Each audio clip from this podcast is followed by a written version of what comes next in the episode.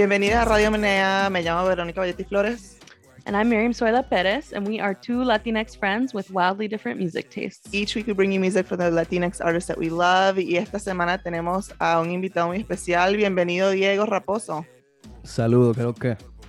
¿Qué pasó? Diego Raposo es un productor eh, dominicano que eh, ya yo creo que hemos traído algunos de sus, eh, de, sus temas para acá, para este programa, pero hoy quiero, estamos súper emocionadas de tenerla aquí en el programa. Empezamos con un tema nuevo que, que tiene con el artista que entrevistamos la semana pasada, eh, medio picky. Este tema se llama Work That Shit. Vamos a escucharlo otra vez un poquito más. Si tú quieres ganártela, you gotta work that shit, work that shit. Si tú quieres ganártela, you gotta work that shit, work that shit. Si tú quieres ganártela, you gotta work that shit, work that shit.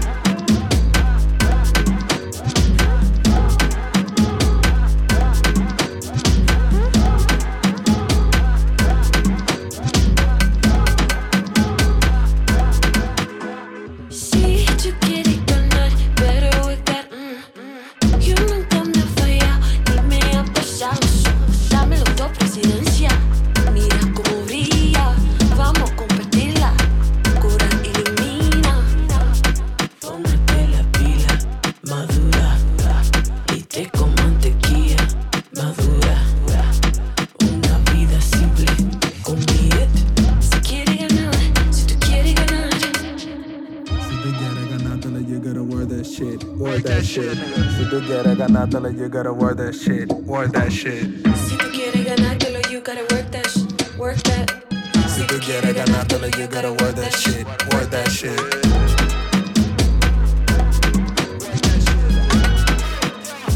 Work that shit, work that shit. Si tú quieres ganártelo, you gotta work that shit, work that shit.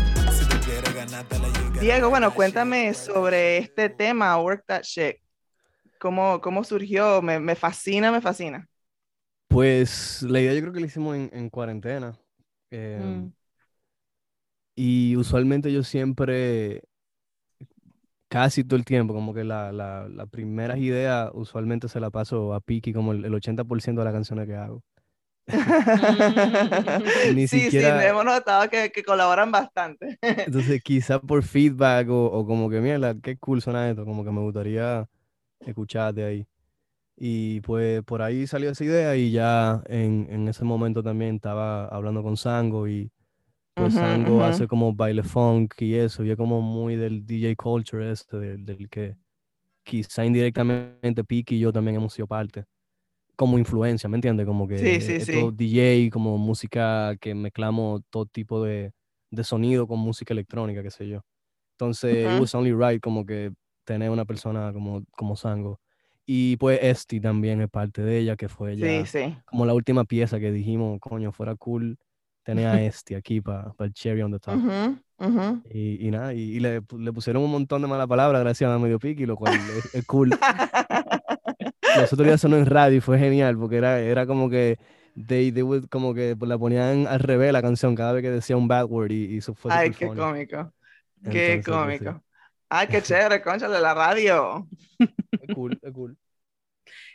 Y eso de la cuarentena, aunque ahora ha sido como casi dos años de este, esta mierda, pero ¿cómo te ha, ido en cuanto al como creatividad? ¿Ha sido un periodo creativo o no creativo? ¿Cómo ha sido? Es cool porque yo todavía en mi cabeza tengo 23 años. Mm.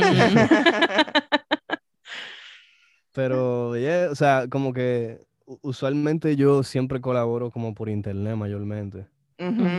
Entonces, pues yo en modo de creación, yo no, no sentí como que una diferencia tan grande. O sea, obviamente fue más quizá personal y psicológico, tú sabes, como que uno está cerrado y cosas, pero mi proceso de trabajar como que no ha cambiado mucho.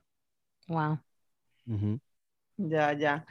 Y em, bueno, una pregunta que, que, siempre tengo mucha curiosidad por los productores es cómo, o sea, cómo empiezas, cómo llegas tú a, a, decidir que quieres hacer beats, que quieres hacer música electrónica, que no sé, cómo, cómo se te ocurre entrar a ese mundo. A mí personalmente fue como que me gustaba Em, yo soy guitarrista, o sea, de chamaquito como que yo tocaba guitarra y cosas. Quería estudiar en Berkeley, quería como que tener una banda de mm. rock y vaina. Eh, entonces, bueno, yo comencé que me quería record my, my guitars, tú sabes. Ajá, ajá. Y, y, entonces, pues por ahí fue que dije, oh, pero le puedo agregar batería, le puedo agregar ah, otra guitarra a la guitarra que tengo. Y ya eso que era como a los 14, 13 años quizás.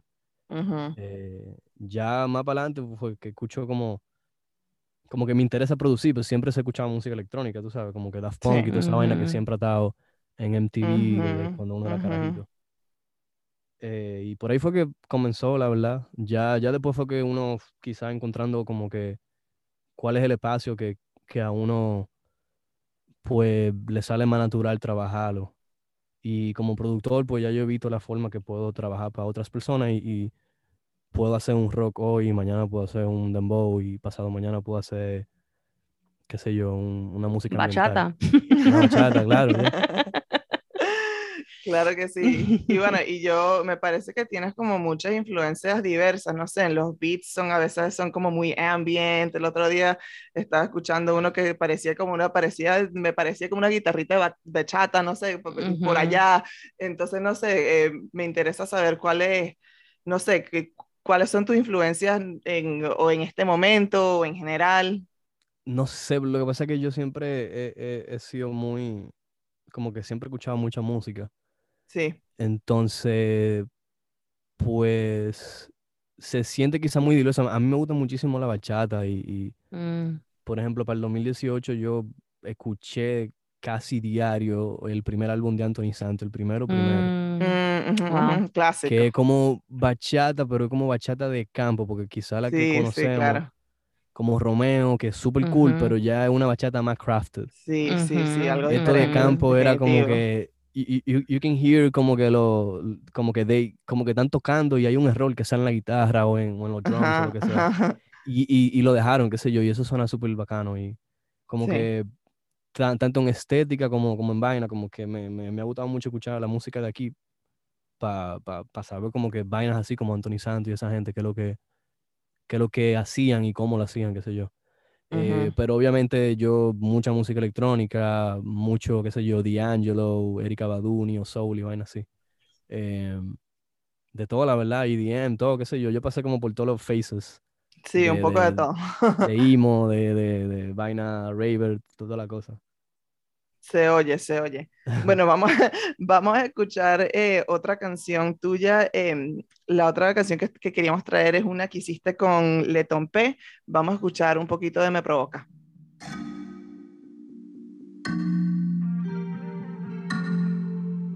Hace tiempo, no te miento, que te tengo en el pensamiento. Me concilio, no me atrevo no te entiendo por más que lo intento. Los días no me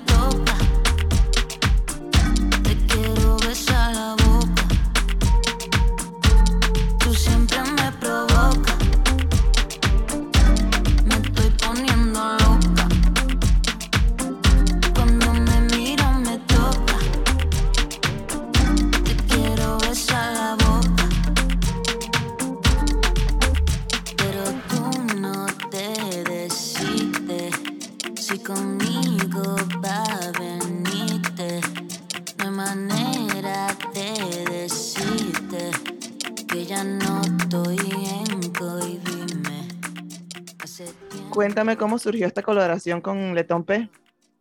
pues con Letón me parece que cuando ella sacó su primer sencillo por ahí, eh, pues nos pusimos en contacto y hicimos varias sesiones y creo que esta fue la, la tercera sesión que hicimos, me parece.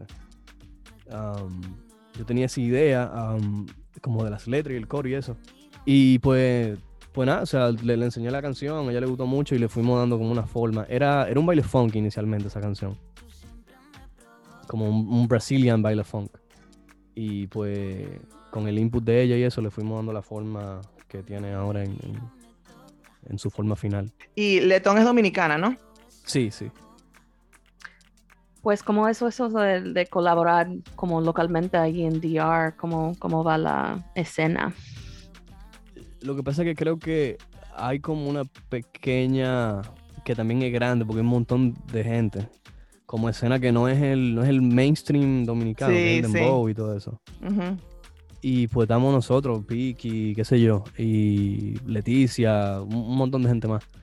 Em, y como que nos conocemos todos, la, o sea, la verdad, y como que indirectamente quizá trabajamos uno con otro, qué sé yo, como que el, músico de fulano pues toca conmigo a veces, tú sabes. Porque creo que pasa ese tipo de cosas. Y, y nada, o sea, es, cool en verdad, es, como bien amigable, yo, yo diría. Sí, es una escena como bien, me parece como vibrante y muy creativa, mucho, muchas direcciones y muy, no sé, muy como rich. Lo que nos pasa es que, eh, o sea, lo, que es bueno y es malo es que es bien pequeño. Entonces, al ser bien pequeño, pues por eso tú puedes ver la similitud de que, pues, nos conocemos toditos, tú sabes. Santo Domingo es bien pequeño y donde yo soy, Santiago, es más pequeño aún todavía. Mm. Eh, so, sí, como que nos conocemos todos, pero también tenemos limitaciones por, lo pequeño que es el, la República Dominicana. Ya. Sí, hace unos años fuimos a, a, DR y pudimos ir a, Santiago y conocernos a Mula y hacer la entrevista en persona y fue muy chévere. Santiago es súper cool, pero es muy, muy pequeño. Sí, pequeñita, pequeñita. Bueno, hablando de eso, íbamos eh, también a, queríamos escuchar también una la colaboración que hiciste con Mula en el 2018 en, tu álbum. Eh, vamos a escuchar eh, Desconocidos que hiciste tú con Mula.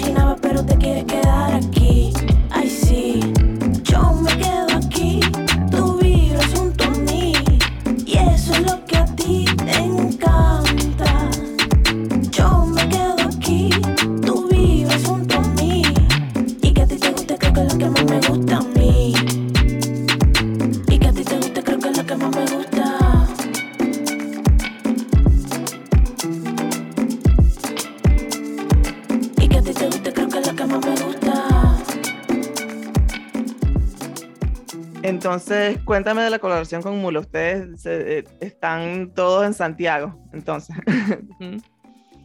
Eh, como que sí, como que sí. A veces, a veces no, pero, pero sí, o sea, de Santiago somos. Pero, por ejemplo, yo me considero mucho que en Santo Domingo es que, que personalmente, como que creativamente puedo, puedo hacer como más cosas, como que me siento creativamente más en Santo Domingo. Mm, ya, interesante. Pero sí, Mula, Mula, las tres son de aquí de Santiago, yo, pues yo también. Lo que pasa es que no. Como que nunca, nunca tuve el acercamiento personal con ellas. Eh, o sea, sí nos ah, llegamos a, juntar y cosas, pero para la colaboración, colaboración, pues fue más por email también. Por la misma razón de que, qué sé yo, en, en, el internet hay, o sea, de que Instagram y toda la vaina, como que es más, un poco más, más fácil uno comunicarse de cierta forma. y, yo creo que por eso Entonces, desde ese entonces yo siempre he estado como que colaborando vía email y mierda. Entonces, pues, pues nada, le mandé varias ideas a ella, como merengue, bachata, y, le fuimos dando forma hasta que, hasta que llegó ahí. Pues esto fue pues, una pregunta también para medio picky. Lo de ser como productor, eres más como en el background, ¿no? Que no, que a veces la gente no ni saben quién es el productor o la productora para, para una canción. Y para él, él, dijo que eso era, era bueno para él, porque no quiere estar como más al frente. Pero te quiero preguntar también a ti, ¿cómo te sientes como en esa posición de productor que no, um, you know, que, que, está más al fondo del escenario? Me parece que nosotros los productores, pues, em, sí, sí tenemos un rol eh, de background porque tú estás providing a, service. O sea, al, final del día tú estás haciendo una canción a una persona. Ya. Cuando tú le produces a una persona, ¿me entiendes? So, it's only fair, tú sabes, como que la canción es mía, so I, I shouldn't como que worry too much como que de que me den ese spotlight de cierta forma. Pero eh, creo que poco a poco se está dando el, reconocimiento que muchas veces el productor tiene. Hay muchas veces que el productor hace quizá el 90% del trabajo. Y si acaso no dan regalía, ¿me entiendes? Cuando no la dan y cuando la quieren pagar.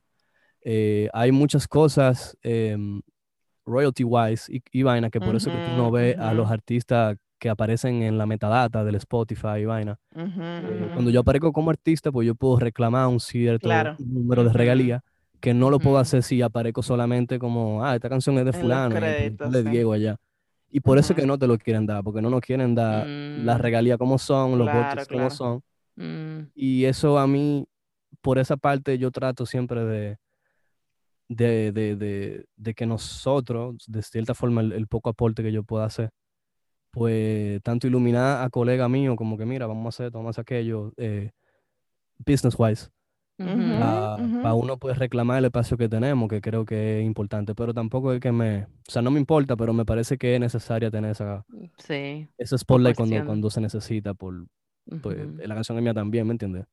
Sí, por cuestión de negocio, sí, no, eso es importante también. No, y también, bueno, eh, yo como escucho música, yo, yo siempre escucho, antes de escuchar ninguna letra, siempre escucho el beat, escucho la producción, o sea que yo siempre estoy buscando, si no sale en la, en la canción, siempre estoy buscando los créditos, wow, who produced this, you know, porque eso me parece lo más cool, pero, eh, pero a veces la gente, no se responde a una canción y no sabe que es por el beat, que lo hizo un productor o una productora, no sé, alguien alguien más, pero sí, sí hemos visto, Pérez y yo hemos estado hablando que hemos visto que hay productores que ya nos están como saliendo más a la luz, como bueno, por ejemplo, tú varias veces tienes, o sea, en canciones que, que produces, el nombre tuyo está ahí como artista, ¿no? Y también, eh, también hablando de figuras como más grandes como Tiny, por ejemplo, que es como un productor legendario que, que ahora está saliendo como como Tiny, pues todo el mundo sabe quién es Tiny. y, entonces me parece que no sé, a lo mejor estamos llegando a una época donde se le está dando un poquito más crédito a los productores en el mainstream.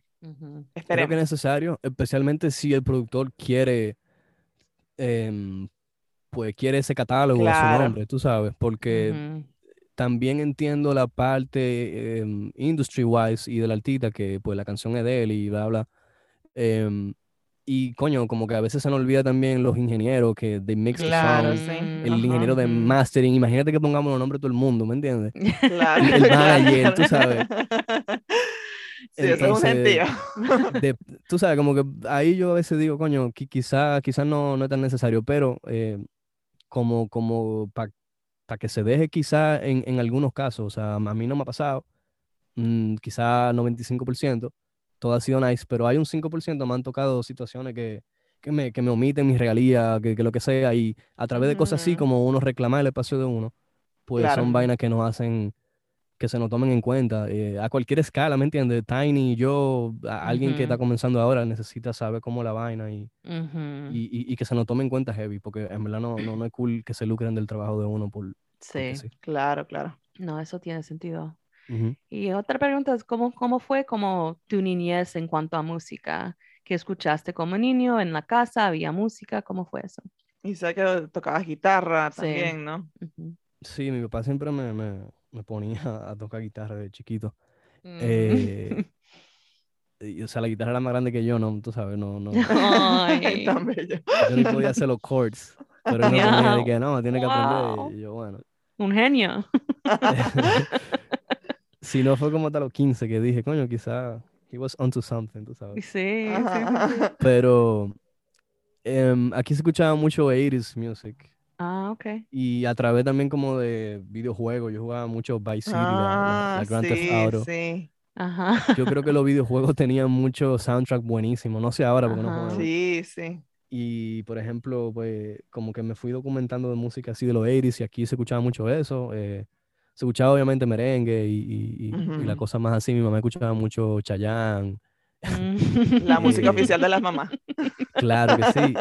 Y, y qué sé yo, de que Sin Bandera, toda esa gente, Ricardo Montaner, Cristian Castro. Ajá, So, ajá. yo creo que me fui en eso, pero yo tenía un, un primo que casi iba semanal que a visitarlo. Y él era como que tu estereotipo típico del, del punk rocker de los 90, Ajá, Ok. ajá. Ajá. que tenía como la cadena con, con, lo- con la puya y tú sabes. Sí, ya- Entonces le escuchaba entendí. Blink-182 y Slipknot y toda esa mierda. Y por ahí yo creo que me fui familiarizando y me comenzó a gustar quizás las vainas que veían en TV, My Chemical Romance y toda esa mierda. Y por ahí me fui. Mm, interesante. Sí, ya, ya más grandecito, pues me, me fui, como que me fue gustando el reggaetón y, Ujú, y vainas. Pero mi primer CD que compré, que fui a un record store aquí, estoy hablando como que 2000, 2001, Ajá. fue El Abayal de Teo Calderón. Ay, Eso, wow, qué buen primer Sí. CD para comprar. Estuvimos hablando de ese. ese... Mi primer concierto Fue. fue el de Aventura por una prima mía. Wow. Wow, wow, Aventura en el prima. 2000, ajá. Wow, ese- esa es la época de oro de aventura. Ajá. Yo las vi antes de la pandemia, como días antes de que todo cerró. Vi a Aventura aquí en Washington DC, fue excelente. Aventura es súper increíble, en verdad. No, muy talen- talentosos. Sí, sí. sí, otro, otro nivel. O Pues- sea que eh, muchas, muchas influencias, mucho Ajá. por ahí. Y, y en términos de música electrónica, o sea, hablaste de los videojuegos y yo creo que eso también mucha gente como que creció en los 90 por ahí, lo- la música de los videojuegos influenció también su, su acercamiento a la música electrónica, ¿no? Pero eh, en tu caso fue eso, otra cosa. Eh, como, como que sí y no, o sea, no me acuerdo como que cuál fueron la, la primera cosa así electrónica que escuché, pero mucho fue como que a través del internet y, y, Ujú, y escuchando vaina, como que la música electrónica antes era un poco más como nicho, como que era todo así se- Sí, sí, sí. secreto, no sé, y como que alguien te pasaba una canción y tú, uy, ¿quién es esta persona? Y como que tú escuchabas a esa persona y después escuchabas a otra persona que era parte de, de, de qué sé yo. Em, y creo que, no sé, yo, yo te diría que Daft Punk, o sea, porque me, me acuerdo mucho que, ve- que escuchaba y, y veía mucho el álbum de Discovery de ellos, el de, el de One More Sí, Time, sí. el Around the World, esa vaina. El, el, el video lo tengo grabado en mi cerebro de tantas veces que Uf, lo vi en sí, un clásico ese. Entonces creo que por ahí fue que comenzó la, la cosa. Ya obviamente, qué sé yo, 2012, 2013, que ya estaba un poco más adulto, pues fui viendo vaina como Alka, Ya. como mm, The Wholesome Mohawk, eh, como que todo ese trap EDM y mierda. Sí, sí, sí. Y por ahí como que fue llegando la cosa. Ya, sí me acuerdo esa era cuando la música electrónica era como niche, me acuerdo en la era de la Napster, imagínate. Ajá, exacto. A mí yo, yo me acuerdo empezando, uno yo, le llegaba por Napster, uno podía explorar, o sea, el internet era un mundo entero y te llegaban cualquier vaina más rara. o, o tú ponías como el género, tú ponías house y te Ajá. salían un viaje lo que era. O, o por ejemplo, yo usaba mucho Skype. Ajá. me mandaba música con gente, por inclusive gente que yo no conocía. Yo no sé por qué uno hacía tanta lo que Ujú. era antes. Ujú. Sí, uno, la verdad que sí uno estaba Como que- al garete antes. Tú te metías en Skype a hablar con una persona random en Italia Sí. Y te mandaba un. Italo House. Y era de que, uff. Wow. Entonces yo hacía tiempo. mucho de esa vaina y, y por ahí creo que también fui encontrando mucha música. Ujú. No fue bueno para el negocio, pero fue bueno para explorar. Sí, increíble. Sí, sí. Mira, la otra canción, la última canción tuya que queremos escuchar ahorita es una también que hiciste con Piki, eh, que me fascina mucho a mí, una que se llama eh, Me mudé a Tokio. Vamos a escucharla. Yeah.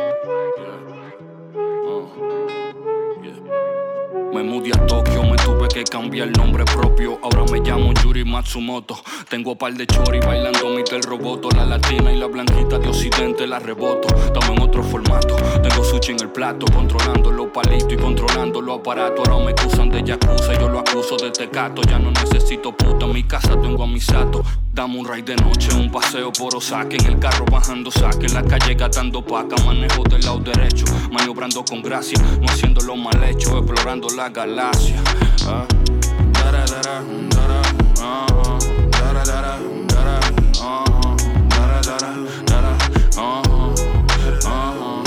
Parlando nadando en otra frecuencia. Tren bala, Kyoto, Tokio, como ramen en la tienda. Llegan tu Shinigami, cuidado si no dimension. Traductor portátil para el que no no entienda. Escuché este traque como que Buda pareja. Abajo de un bonsai yo Godzilla con la mezcla. Los volcanes se disparan cuando ella los mamá. Que los dioses la bendigan, ella y a su mamá. Bajando cerveza con los Pokémon. Pídele dos a uno de los Digimones. En un Honda Civic parqueado en el Monte Fuji. Mira esos jeans junto con ese Fuji. Provocando harakiri entre los cursos GG. Ya nos animaron en el estudio de Ghibli. Pasando los mundos como en Nintendo Wii Wii. Fumando las flores junto con Mario y Luigi. Cuéntame sobre esta. Esta canción cuando salió, yo creo que la toqué como un millón de veces. No sé, me, me, me fascinó el vibe. Nosotros usualmente pues nos juntamos muchísimo eh, como, como ya lo sabrán. sí. Eh, pero nosotros también hacemos como que, qué sé yo, alquilamos un Airbnb y nos metemos seis, siete gente, como que vamos a grabar y, y qué sé yo. Eh, esa canción fue chula porque estábamos Valdera, que es un productor que tiene un proyecto que se llama Martox. sí, sí, sí, nosotros conocemos a Martox. Estaba Sekei, que es un rapero que también está featuring en la canción, y medio Piki y yo, y había un panamio que se llama Andrés Stefan, que es guitarrita. Y pues nada, nosotros nos juntamos ahí random y yo puse como que hice el beat y Valdera hizo los chords y André hizo como una guitarra que andan ahí, entonces André músico y hizo como que la armonía y Piki le escuchó y dijo, wow, esto me suena que me mudé a Tokio. Y increíble porque Piki, Piki para mí es el mejor compositor que yo en mi vida he visto, o sea, trabajar y y sus ideas. O sea, él, sale con unas ideas que son loquísimas. Piki, no sé si saben, pero él trabaja en, usualmente en comerciales. Mm, mm, mm, y su, o sea, él, fue, me parece, eh, como que merging esa vaina como de publicidad, como que hace jingles y cosas, como con sus proyectos personales. Y yo creo, creo, no sé, que por eso él le salen unas ideas súper locas, que, o sea, ¿quién diablo te vive a escribir una canción de Me mudé a Tokio? Y si, si te deben las letras, hay unos punchline increíbles de... La verdad que sí, la verdad que sí. De referencias japonesas que yo ni sé, o sea, de que Shinigami, un montón de cosas. Sí, las referencias son arrechísimas, o sea, que, ya nos animaron en el estudio de Ghibli. Y que, ok, está bien. Pues". y, y él, él, menciona de que parlando con Nopu y Gonta, y yo no sabía que era eso, hasta que después que sacamos la canción, que yo le pedí la letra para meterla en Genius y vaina, él me dijo que Nopu y Gonta eran unos muñequitos japoneses que daban aquí en televisión. Como, como, como, como una persona, como un adulto, como, como un señor mayor y, y como un muñequito. O sea, como, como un, muñeco disfrazado, ¿me entiendes? Como un Barney. Era como un Barney japonés. Wow. Esos son no Y, y nada, como que qué sé yo, tiene mucha vaina en la cabeza y sí, por eso creo que la canción es especial. Sí, es una canción bastante especial. La letra me parece, sí, los punchlines son como muy clever, ¿no? Y, y, el beat es como todo un vibe, no sé, yo me, la, yo me la vacilé mucho en la cuarentena. pues excelente, eh, gracias Diego por las recomendaciones, gracias por la música, gracias por estar con nosotros, eh, fue un placer, la verdad. Yo súper encantado, gracias a las dos. Eh, Para mí es súper interesante siempre espacios como el de ustedes, que, que son necesarios y mm. son, son, son chéveres porque lo escucho también, escuché la entrevista de Piki y me, la, me, la, mm. vacilo y me, me, gusta también documentarme con ustedes. Gracias, gracias. A lo mejor un día de esto nos, vamos, nos llegamos otra vez para República Dominicana, cuando esté la cosa más calmadita y, y, vemos, y vemos qué hacemos. Nos comemos pues un sancocho por ahí. Dale, mm, rico, sí. Te voy a llamar. pues gracias, Diego. Mil gracias. Mucho gusto. Dale, pues mucho gusto, mil gracias. Bye. All right, y'all. Thanks so much for listening. Gracias por escuchar. Yeah, that was so dope. I'm Mhm. so into our little like producer. Oh, we just had a little pro- Dominican uh, producer series. series or like a just happened. Dominican producer miniseries. Was Yeah. like, I love these two people. I'm Yeah. gonna email them. yeah, no, they're great. Yeah, super sweet and easy to talk to. So, um, thanks so much for listening. All the links to the songs we talked about are in the show notes at radiomanea.com and make sure to follow us on social media as well. We're on Instagram, we're on Twitter, um, and yeah, our newsletter's got all sorts of cute shit. So make sure to sign up for that. We might. Um, Bettis and I are actually together right now for the first woo! time in a couple of years. It's funny to make eye contact yeah, with you we're when just we're like talking. literally next to each other, which is wild. Yeah. And you know, we're cooking up some cute shit for you. So Yeah. stay tuned. Yep. Check it out. All right, babies. Thanks for listening. Hasta la próxima. Bye. Si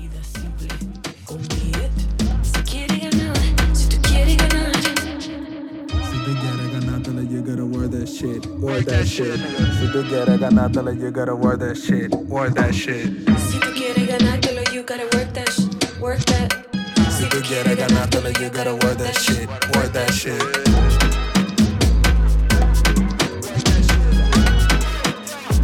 Wear that shit. Wear that shit.